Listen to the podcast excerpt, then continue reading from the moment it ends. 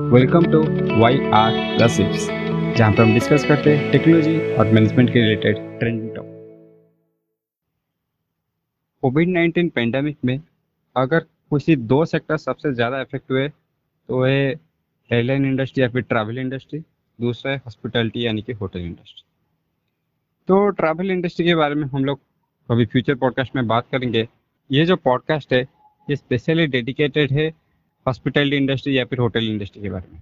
और अगर हम हॉस्पिटलिटी या फिर होटल इंडस्ट्री का नाम सुनते हैं तो पहला चीज़ जो हमारे दिमाग में आता है या फिर जो पहला चेन हमारे दिमाग में आता है, वो है ओयो जैसे कि ओयो ने पिछले दो तीन साल से इतना ज़्यादा एक्सपांड करके पूरे दुनिया में अपना एक नाम बनाया है।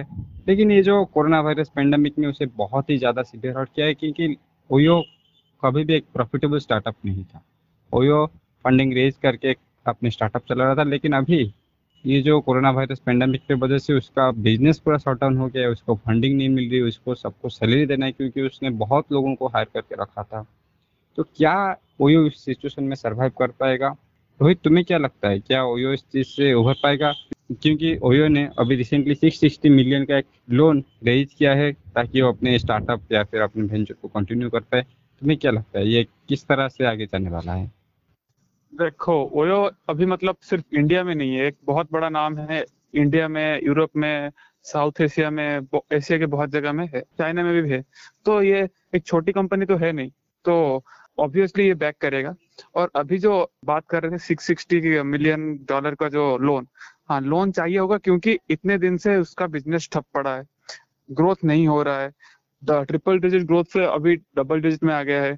तो कोई भी जो फंडिंग अरेज नहीं कर पा रहे हैं बिकॉज़ जितने भी इन्वेस्टर्स हैं वो इन्वेस्ट नहीं कर रहे हैं बिकॉज़ अभी पता है और भी एक दो साल ऐसे चलने वाला है क्योंकि ट्रैवल ट्रैवल इंडस्ट्री हो जाए या फिर हॉस्पिटल इंडस्ट्री हो जाए एक दो साल तक तो लोग भरोसा नहीं करेंगे। जब तक फुल्ली वैक्सीनेटेड हो, हो नहीं जाते या फिर कोरोना लोग कोरोना का डर लोगों से निकल नहीं जाता तब तक लोग घर से नहीं निकलने वाले अगर निकलने वाले हैं भी बहुत कम तादाद में निकलने वाले तो ये दो साल तक अभी ग्रो नहीं करने वाला अच्छा से।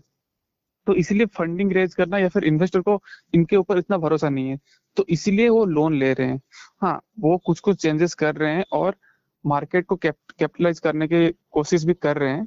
जैसे कि जितना उनका मार्केट था अभी यूके में बहुत जगह खुल गया है। मतलब यूरोप में बहुत ज़्यादा जगह ओपन हो गया है। लोग जाना आना जाना करने लगे हैं।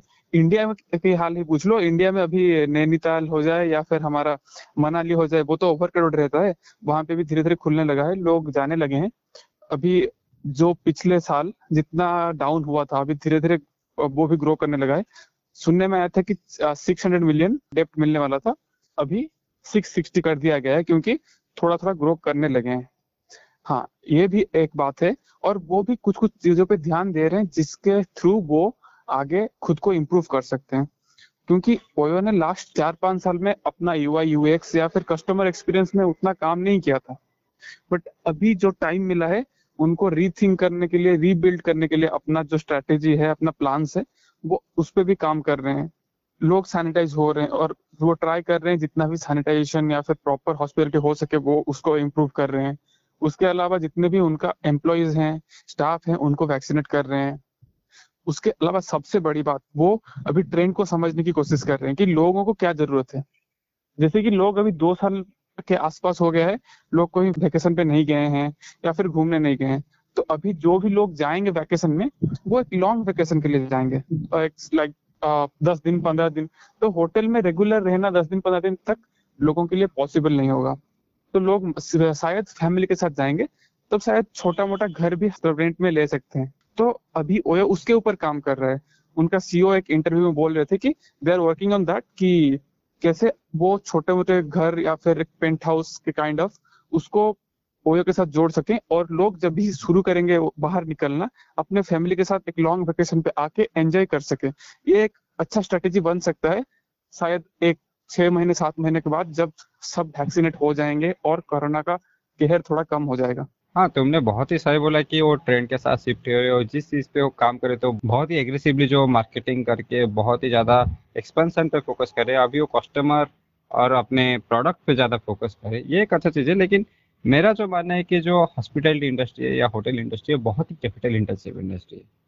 अगर लोग नहीं आते रूम खा लेते तो इन्हें कोई फ़र्क नहीं पड़ता, इनका पैसा जाता रहता है। अगर लोग आते हैं रूम बुक रहता है, तभी इनका रेवेन्यू होता है या फिर उनका प्रॉफिट होता है। लेकिन ये जो पीरियड था, ये एक टेस्टिंग पीरियड होता है। हर डेकेड में एक दो ऐसे टेस्टिंग पीरियड आते हैं जिसमें लोग फ़िल्टर आउट हो जाते हैं। बहुत बड़े बड़े कंपनी जिनके पास बहुत ही ज़्यादा पैसा होता है, वही सर्वाइव कर पाते हैं और जो छोटे छोटे कंपनी जो कि बहुत एग्रेसिवली ग्रो करने का ट्राई करते हैं, उनके पास उतना पैसा नहीं होता। उनके बैंक में उतना पैसा नहीं होता वही डूब जाते हैं इस पीरियड में।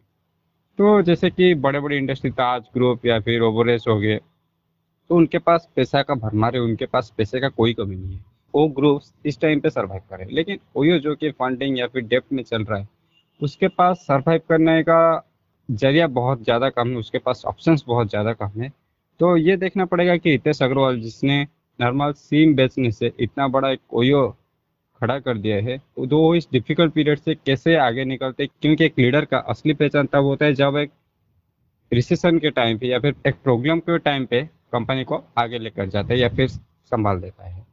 तो इसी के साथ आज का एपिसोड खत्म करते धन्यवाद।